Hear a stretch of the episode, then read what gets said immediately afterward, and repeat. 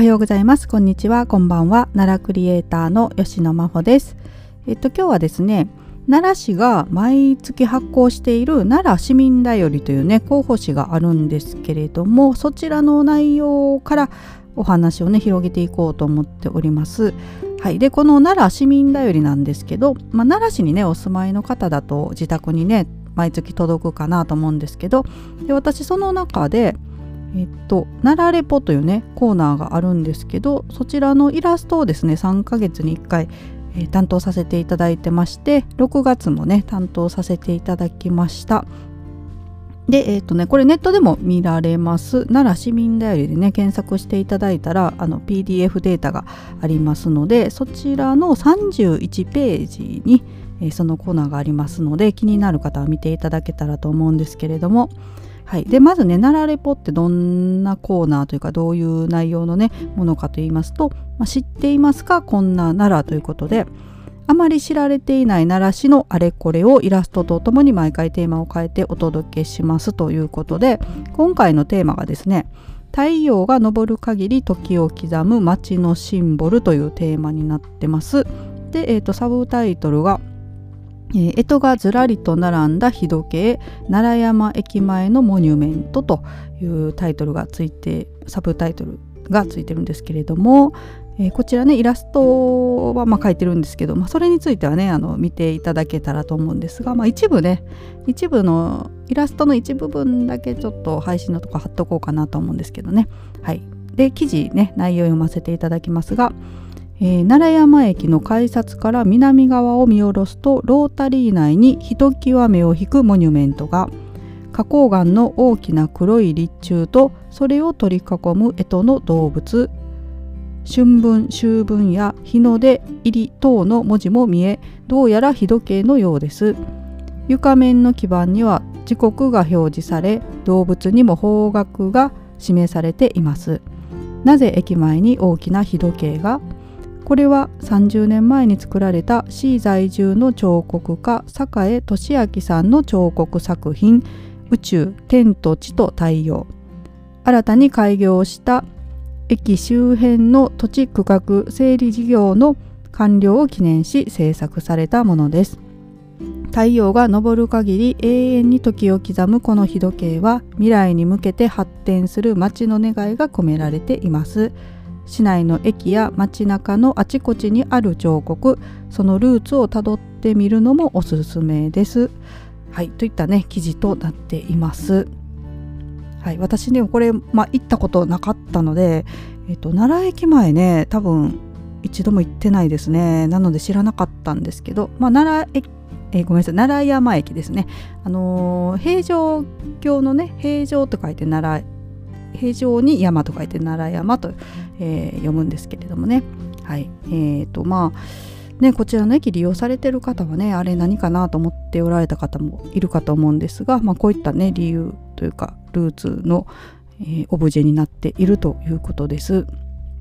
でね他にもねあのどんなものがあるのかなと思ってネット検索してみたらですね奈良市のホームページに、えーと、彫刻のあるまちづくり事業というページがあってたんですよ。でこちらに、まあ、そういうねオブジェみたいな、えー、みたいなじゃないなオブジェですね街中にあるそれについてのね紹介がいくつか載ってます。で読ませていただこうかなと思うんですけど今もう完全に初見なので間違いまくると思うんですけどえっ、ー、と内容がですね奈良市では街角や公園等に彫刻を設置することにより市民生活にゆとりと潤いを提供するとともに市民の皆さんに身近に芸術作品に触れていただき豊かな人間性と市民文化を育むまちづくりを推進するために彫刻を設置しています。ということでいくつか紹介されてるんですけどまずですねえっとこれ奈良に来るって分かりますかね？えっと三条通りとえっと、安らぎの道だったかな。あごめんなさい間違ってたら。交差点のところにね、えー、奈良に来るという施設がありますがその前にねちょっと不思議なオブジェ彫刻がねあると思うんですけれどもこちらについてまず説明があってタイトルが「花」というらしいです。あの中華の「花」って書いてねあのあの花ですね。はい。で、えーと、作者が坂江俊明さん。あこれさ秋と同じ方？あちょっと字が違う。これもしかしたら間違漢字が間違ってて同じ方かもしれないですね。秋がねあの明るいっていう字と、えー、あのえっ、ー、とあ季節の秋ね。はい。で違うんですけどね。同じ方じゃないかなこれ。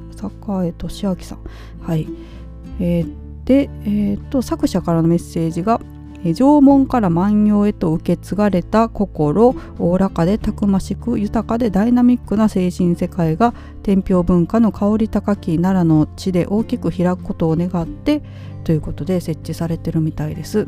これ口でね説明難しいな。どんなって言われると難しいですけど。奈良に来るの前にあるこうキューブですね。キューブ状のものがこういくつかこうくっついてるようなね形の、はい、ものですけどこれ説明難しいですね、はい、写真ないので申し訳ありません。っていうのとえーと、あとですね。えーと「花と一輪車と少年」という作品。こちらは作者さんが杉村直さんかな。はい、漢字ねちょっと人名本当に読みづらい字も多いと思うのでこれ多分立ってると思うんですけどね、はい、で設置場所なんですけど奈良奈良市小川町西城戸町と読むのかな、はい。えー、安らぎの道沿いにあるっていうことなんですけれども、えー、作者からのメッセージが、えー、交通安全を祈り特に21世紀に向かってって伸びゆく近代的な運動感覚とスピードをマスターする少年をテーマにしていますと花壇を生かし花の中に彫刻を設置し四季それぞれの花に囲まれ一層街の雰囲気が和むことと思いますという作品です。はい、で今あった通り花壇の中にね、えーと、男の子のブロンズ像みたいなのが3体写ってますね。で一輪車に乗っている。感じですね。一輪車に乗った少年が3人、はい、ブロンズ。で小ブロンズ？ブロンズだったかな、えー、はい。えっと表現されているということです。なんでブロンズって言ったんだろう？どっかにそんな話今喋りませんでしたよね？そのことね。なんか勝手に言っちゃいましたけど。はい、えー、っていうのがあります。これさっき写真の大体のイメージ言ってからお話しした方が分かりやすいのかな？まあいいか。次作品名「アスナロ」です。作者は小川清彦さん。で場所がですね奈良市芝辻町近鉄新大宮駅の北口前にあるものということでこちらもね2人少年なのかな？少年と少女なのかな？なんか背中合わせでねえっと1人は座ってる感じ。1人はこう立って手を伸ばしてるようなね像ですね。はい、で作者からのメッセージが「夢を抱き心豊かに伸びゆく少年と少女の姿を通して温かい光に包まれて広がる奈良の町の明日への思いを表現しています」ということです。これちょっとね画像がね不明ちょっと不明瞭なのでわからないんですけどね。男の子かな？これ座ってる子の方はなんかラッパ吹いてるみたいな感じに見えますけどね。どうなのかな。はい。じゃあ続いて「えーと、綱引き」というタイトルです。作者が山口勝明さんかな。で、えー、設置場所が奈良市富ヶ丘1丁目、えー、大淵池公園前三角淵地帯っていいのかな。はい、でえっ、ー、とねどんなのかというとまあ「綱引き」というタイトルなのでもう文字通り綱引きしてる感じですね。子供たちかな。が綱引きえっ、ー、と12345いやもっといるか。ちょっとこれ本当に画像がガビガビガビしてるのでちょっと。正確には見えないんですけど。13456人なのかな。56人対56人でまあ10人ぐらいの子供たちで、えっー、お互い綱引き合ってるような感じですかね。はい、で作者からのメッセージが綱引きの形で創造的活動に不可欠の要素である協力集中若さを表現しています。また見る人々が直に像に触れていただけるように設置していますと、はい、いうことです。はい、で続いて「今昔の日だまり」作者が村松達也さん。設置場所が奈良市高濃度町でいいのかな。公の納屋っていうの収めるっていう字に銅なんですけどね、えー、歩道緑地帯にあります。これ私もね何回かこの場所通ってこれなんだろうって見てましたねそういえば。はい。でこれね説明難しいな。なんか白いねま、白い丸い石みたいな のがね123、45677個設置されてるんですよ、まあ、結構大きめのね。その上に子供が乗ってたりとかねその周辺でちょっと走ってるような子供さんがいるような感じのお家ですね。はい、で作者からのメッセージ。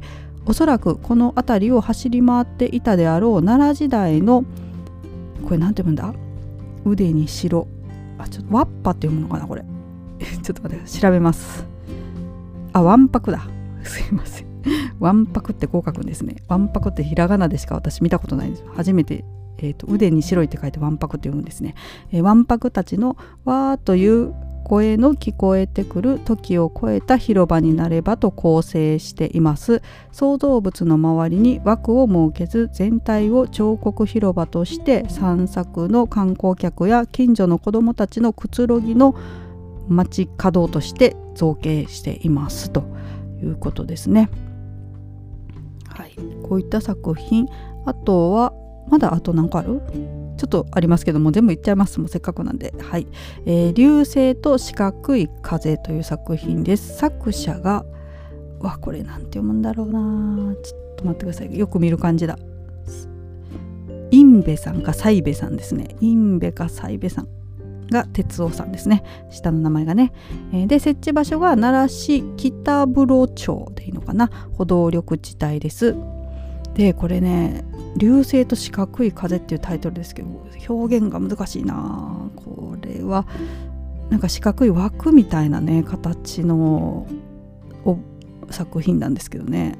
はいこれちょっと説明ごめんなさいできない、えー、作者からのメッセージ宇宙の彼方から流星のようにこの地奈良に送られてきたメッセージやがて人々の心はエメラルド色の四角い風となって吹き上がっていくよ奈良には何かある。はい、といったね作品になっています。エメラルド色って書いてますけどこれ多分塗装がね長年経年劣化で色が変わっちゃったのかな。写真で見るとねまあなんか金金っぽい感じの色してますけどね。茶色っぽいというかね。平成8年の作品ということですけれどもね。はい。というのがあります。え続いて21世紀への飛躍という作品です。これもか上上橋さんっていう名字かな。ちょっとこれ調べてみようか。えー、っと出てこないな。読み読みが出てこないな。はい三橋さんかな？ちゃうな。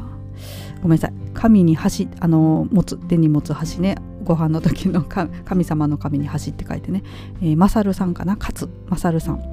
えー、設置場所が奈良市あこれ中院長でよかったのかな中院長中院長中院長はいすいません。歩道緑地帯です。これ今よくよく見ますね。あの奈良町の方へね。えっ、ー、と下三門とかあっちから奈良町の方へ向かう時にね一回通りに出ますけど、まあ、あそこも全部奈良町か。難しいな。はいえー、とよくこれ皆さん見たことあると思います。なんかね鹿がこうわってこうジャンプしてる感じ。下に波みたいなのがあってね。はい、えー、奈良に行かれる方はあれかって写真見たらわかると思うんですけど私の説明ではもう何のこっちゃわからんと思いますけどあのお筋かですねが飛び跳ねてるようなえーと、作品です、えー、で作者からのメッセージが奈良のシンボルである鹿をテーマにしています。近年神よりの使者として白い鹿が誕生しました。この白鹿のオスが青年期になる頃のイメージ頃をかな？これ漢字漢字じゃない。文章間違ってますね青年期になる頃をイメージして大いなる奈良町の発展と奈良市の21世紀に向けて新しい時代への改革を勇気と情熱を持って行動される年を願いさらなる飛躍を目指したポーズを制作しました。はいということですかなりねあの勢いのある作品ですね。はい、続いて平和の調べです。王や、えー、なんていうのかな、まあ、漢字難しいですね。人名は本当に、ゆ、これは何て読むんだ？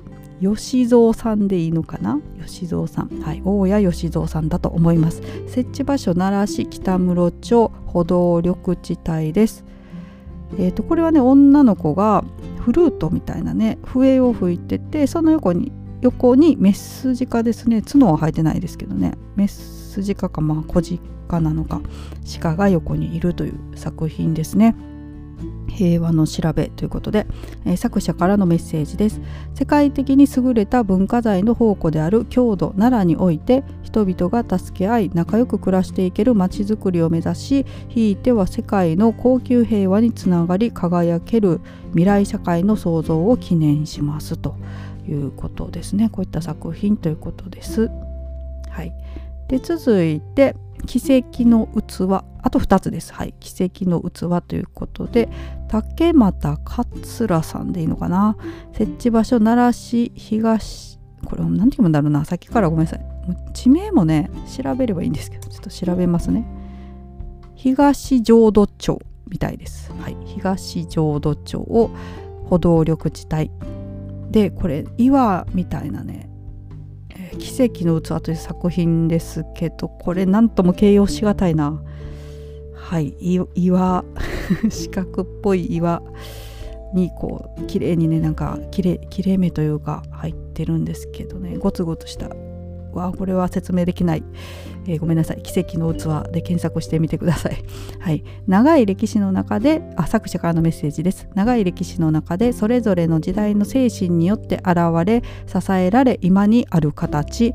奈良に住む私たちは幸運にも時世えー、ごめんなさい。次時代へ伝え送るべく数々の尊い遺産を身近に見ることができます。それらの形の中に時間と空間と後人たちの行為の後が私たちに美として感動を呼び起こさせてくれます。幾多の時代を超え生き続けること生成と崩壊そして再生を繰り返しながら形が維持されるその有機性と在り方に私は非常に興味を持っています。流れ落ちる水の形にヒントを得時の流れの中で変わり続けることと変わらないことの対比によって形を考えてみました。ということです。はい。あそういうことなんですね。なんか作者さんのメッセージを読むとね確かに流れる水とかなんかちょっと地層にも感じますね。時の積み重ねみたいなね。はい。ことですね。はい、で最後です、えー、向こう側の見える石ということで作者杉村仁さん、えー、奈良市、えー、五五所馬場町でいいのかな？これ五世ってね奈良県民だと五所って書いて五世って呼んじゃうんですけど。この場合は何て読むんだ？出てこない出てこない読みが。五所馬場町でいいのかな？ネット検索してすぐ出てこないんですけどすいません。えっと歩道緑地帯ですね。こちらもね。はい、で、えーと、向こう側の見える石ということでもうこれ分かりやすいですね。もうパイン飴みたいなやつです。タイヤみたいなね、はい、そういう石の作品ですね。で、えーと、作者からのメッセージです。子供が台座に座って向こうを見たりする。そんな遊びのできる形です。台座部分はベンチとしても使えます。ということですが、はい、確かにね台座のところちょっとねオブジェ、えーと作品端の方に台座より台座の真ん中っていうよりはね端に作品があってその台座のところを座れるようになってますね。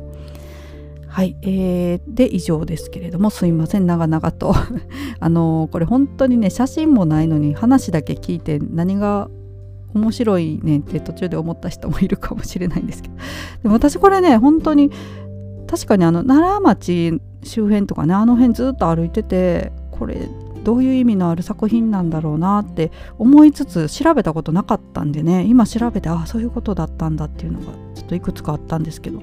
ごめんなさいもう画像がなくてね本当に申し訳ありませんでした。あの気になる方はね彫刻のあるまちづくり事業事業というのでねあの奈良市のホームページに載ってますので検索してね見てみてください。えっと、私の配信のところにもアドレスね一応貼っておこうと思いますので。はい、えー、チェックしていただけたらと思います。まあこういうねオブジェたくさんね作品ありますけどまあ室の方とかね有名なオブジェ、えー、宇田にもありますよね。なんか丸い球体みたいなやつとかねこういうのも意味確かにね調べると面白いなと思いますのでね私もあのまた注目今までねアンテナあんまり立ってなかったんですけどねこれを機に、えー、注目していけたらと思っておりますはい。というわけで今日も最後まで聞いてくださいましてありがとうございました。20分超え申し訳ございません、えー、それではまた。さようなら。